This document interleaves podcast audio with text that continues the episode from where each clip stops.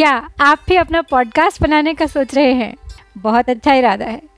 Anchor try कीजिए ना। ये पॉडकास्ट बनाने का सबसे आसान तरीका है। सबसे पहली बात, ये बिल्कुल फ्री है। दूसरी बात, इसमें इतने सारे टूल्स हैं जिससे आप अपने फ़ोन और कंप्यूटर पर रिकॉर्ड और एडिट कर सकते हैं। और तीसरी बात, आप अपने पॉडकास्ट को डिस्ट्रीब्यूट भी कर सकते हैं, जिससे इसे स्पॉटिफाई और दूसरे प्लेटफॉर्म्स पर सुना जा सके। तो देर किस बात की? डाउनलोड कीजिए ये फ्री एंकर ऐप या विज़िट कीजिए एंकर डॉट एफ़ आज ही बनाइए अपना पॉडकास्ट नमस्कार। श्रीमद् वाल्मीकि रामायण अखंड पाठ में सुंदरकांड के अंतर्गत आज हमारा है द्वादश सर्ग, बारहवा सर्ग। हनुमान जी सीता माँ को ढूंढ रहे हैं रावण के अंतरपुर में जगह जगह लेकिन जब कहीं सीता नहीं मिलती हैं, उन्हें तो वो दुखी हो जाते हैं। तो हनुमान जी के मन में सीता माँ के मरण की आशंका आ जाती है। लेकिन फिर भी वो अपने भीतर उत्साह भरते हैं और अन्य स्थानों में सीता माँ की खोज करना प्रारंभ कर देते हैं। तो चलिए, प्रारंभ करते हैं। आज का पाठ। सा तस्य मध्ये भवनस्य संस्थितो, लता गृहांश्चित्रगृहान् निशागृहान् जगाम सीतां प्रतिदर्शनोत्सुको, न चैव तां पश्यति चारुदर्शना सा चिन्तयामास ततो महाकपिः। प्रियाँ पश्यन् रघुनन्दनस्य तां ध्रुवं न सीता ध्रियते यथा न मे। विचिन्वतो दर्शनं मेति मैथिली। सा राक्षसानां प्रवरेण जानकी। स्वशीलसंरक्षणतत्परा सती अनेन नूनं प्रतितुष्टकर्मणा। हता भवेदार्य पथे परे स्थिता। विश्वरूपा विकृता। विवर्चसो। महानना दीर्घविरूपदर्शनाः। समीक्ष साराक्षसराजयोषितो। भयाद्विनष्टा जनकेश्वरात्मजा। सीतां दृष्ट्वा हनवाप्य पौरुषं, विहृत्य कालं सह वानरैश्चिरम्। नामे अस्ति सुग्रीवसमीपगागतिः सुतीक्ष्णदण्डो बलवांश वानर उस राजभवन के भीतर स्थित हुए हनुमान जी सीता माँ के दर्शन के लिए उत्सुक हो, क्रमशः लता मंडपों में, चित्रशालाओं में तथा रात्रिकालिक विश्राम गृहों में गए, परंतु वहाँ भी उन्हें परम सुंदरी सीता का दर्शन नहीं हुआ। रघुनंदन श्री राम की प्रियतमा सीता जब वहाँ भी कहीं दिखाई न दी, तब वे महाकपि हनुमान इस प्रकार चिंता करने लगे कि निश्चय ही अब मिथिलेश कुमारी सीता जीवित नहीं हैं। इसीलिए बहुत खोजने पर भी वे मेरे दृष्टि पथ में नहीं आ रही हैं। सती साध्वी सीता उत्तम आर्य मार्ग पर स्थित रहने वाली थी। वे अपने शील और सदाचार की रक्षा में तत्पर रही हैं। इसलिए निश्चय ही इस दुराचारी राक्षस राज ने उन्हें मार डाला होगा। राक्षस राज, रावण के यहाँ जो दास्य कर्म करने वाली राक्षसियाँ हैं, उनके रूप तो बड़े बेडौल हैं। वे बड़ी विकट और विकराल हैं। उनकी कांति भी भयंकर है। उनके मुँह विशाल और आँखें भी बड़ी बड़ी एवं भयानक हैं। उन सबको देखकर जनक राजनंदिनी ने तो भय के मारे ही प्राण त्याग दिए होंगे। सीता का दर्शन न होने से मुझे अपने पुरुषार्थ का फल प्राप्त नहीं हो सका है। इधर वानरों के साथ सुदीर्घ काल तक इधर उधर भ्रमण करके मैंने लौटने की अवधि भी बिता दी है। अतः अब मेरा सुग्रीव के पास जाने का भी मार्ग बंद हो गया है, क्योंकि वह वानर बड़ा बलवान और अत्यंत कठोर दंड देने वाला है। दृष्टमन्तः पुरं सर्वं। दृष्टा रावणयोषितः, न सीता दृश्यते साध्वी। वृथा जातो मम श्रमः। किं नु माँ वानराः? सर्वे गतं वक्ष्यन्ति सङ्गताः। गत्वा तत्र त्वया वीर किं कृतं तद्वदस्व नः अदृष्ट्वा किं प्रवक्ष्यामि, तामहं जनकात्मजां ध्रुवं प्रायमुपाशिष्ये कालस्य व्यतिवर्तने।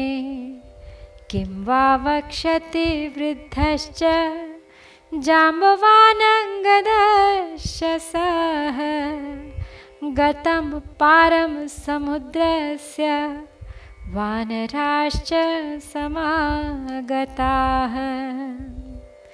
अनिर्वेदः श्रियो मूलं निर्वेदः परं सुखम् भूयस्तत्र विचेष्यामि।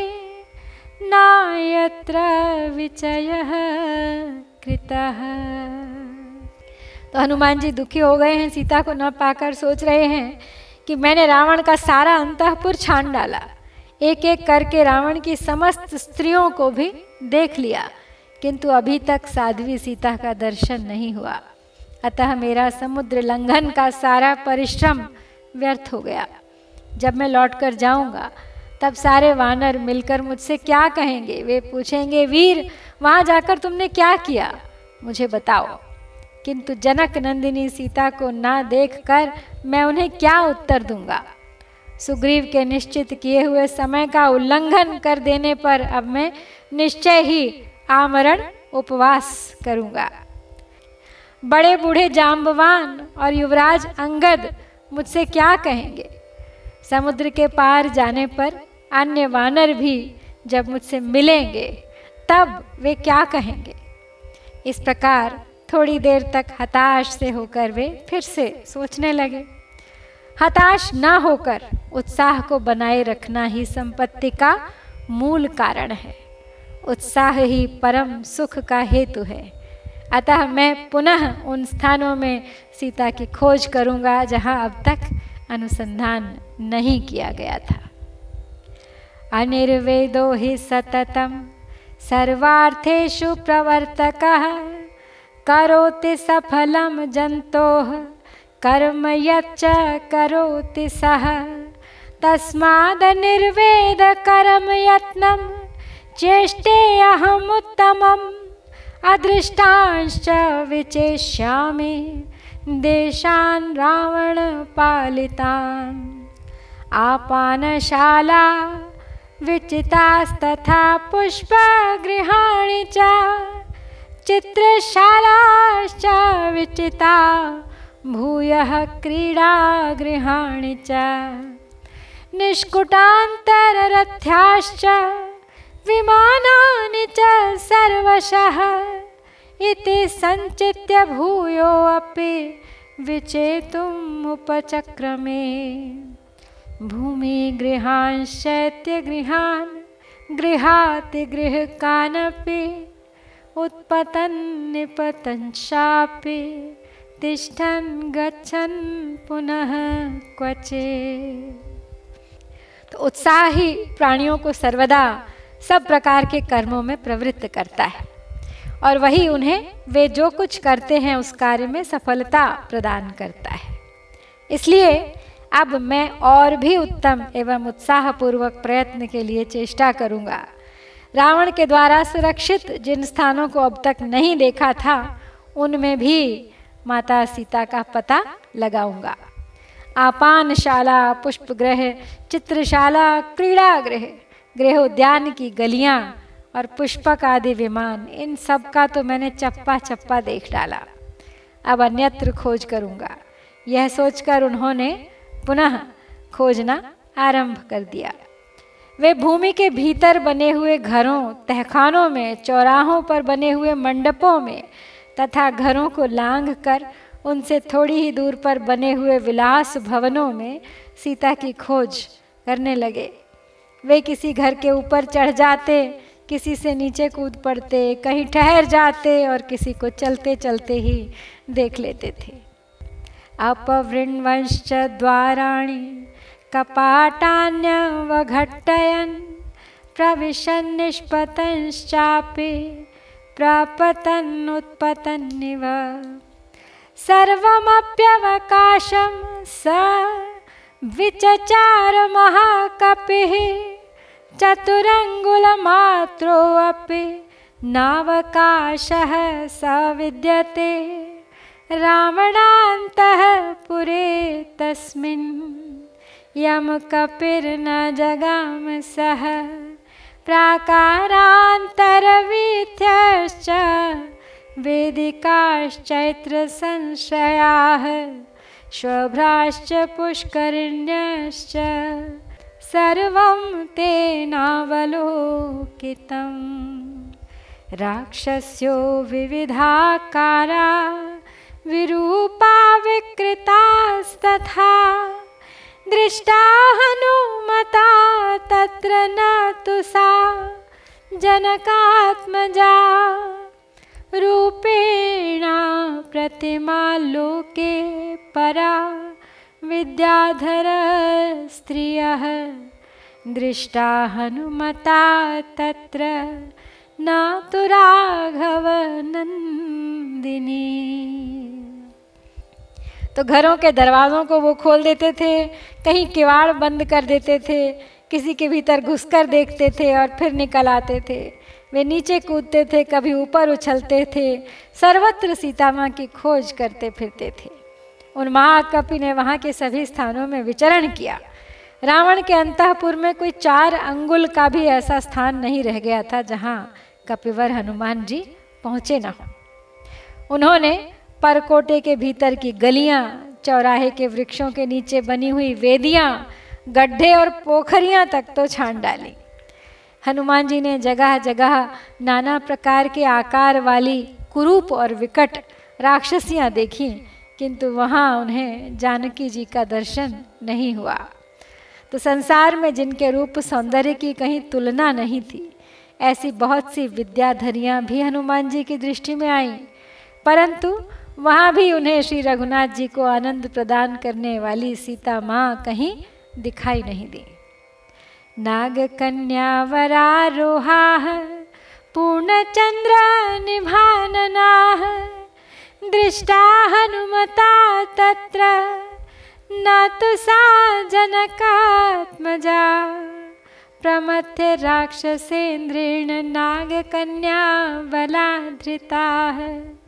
दृष्टा हनुमता तत्र न सा जनकनन्दिनी सोपश्यंस्तां महाबाहुः पश्यंश्चान्यावरस्त्रियः विषसादमहाबाहुर्हनुमान् मारुतात्मजः उद्योगं वानरेन्द्राणां प्लवनं सागरस्य च व्यर्थं वीक्षानिलसुतश्चिन्तां पुनरुपागतः अवतीर्य विमानाच्च हनुमान् मारुतात्मजः चिन्तामुपजगामाथ शोकोपहत चेतनः हनुमान जी ने वहाँ पे बहुत ही सुंदर पूर्ण चंद्रमा के समान मनोहर मुख वाली, सुंदर नितंबों वाली, बहुत सी नाग कन्याएँ भी देखी, किंतु जनक किशोरी का उन्हें दर्शन कहीं नहीं हुआ।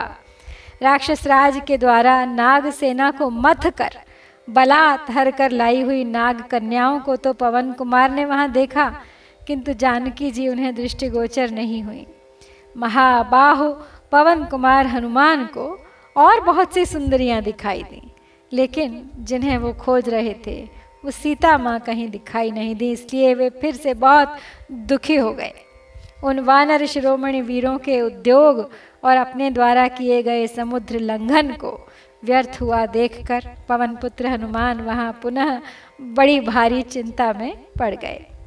उस समय वायुनंदन हनुमान विमान से नीचे उतर आए और बड़ी चिंता करने लगे। शोक मग्न हो गए और शोक से उनकी चेतना शक्ति मानो शिथिल सी हो गई। तो इस प्रकार यहाँ श्री वाल्मीकि निर्मित आर्ष रामायण आदि काव्य के सुंदर कांड में बारहवा सर्ग पूरा होता है। इत्यार्षे श्रीमद् रामायणे वाल्मीकि आदि काव्ये सुंदर कांडे द्वादश सर्ग। ॐ श्रीसीतारामचन्द्राभ्यां नमः।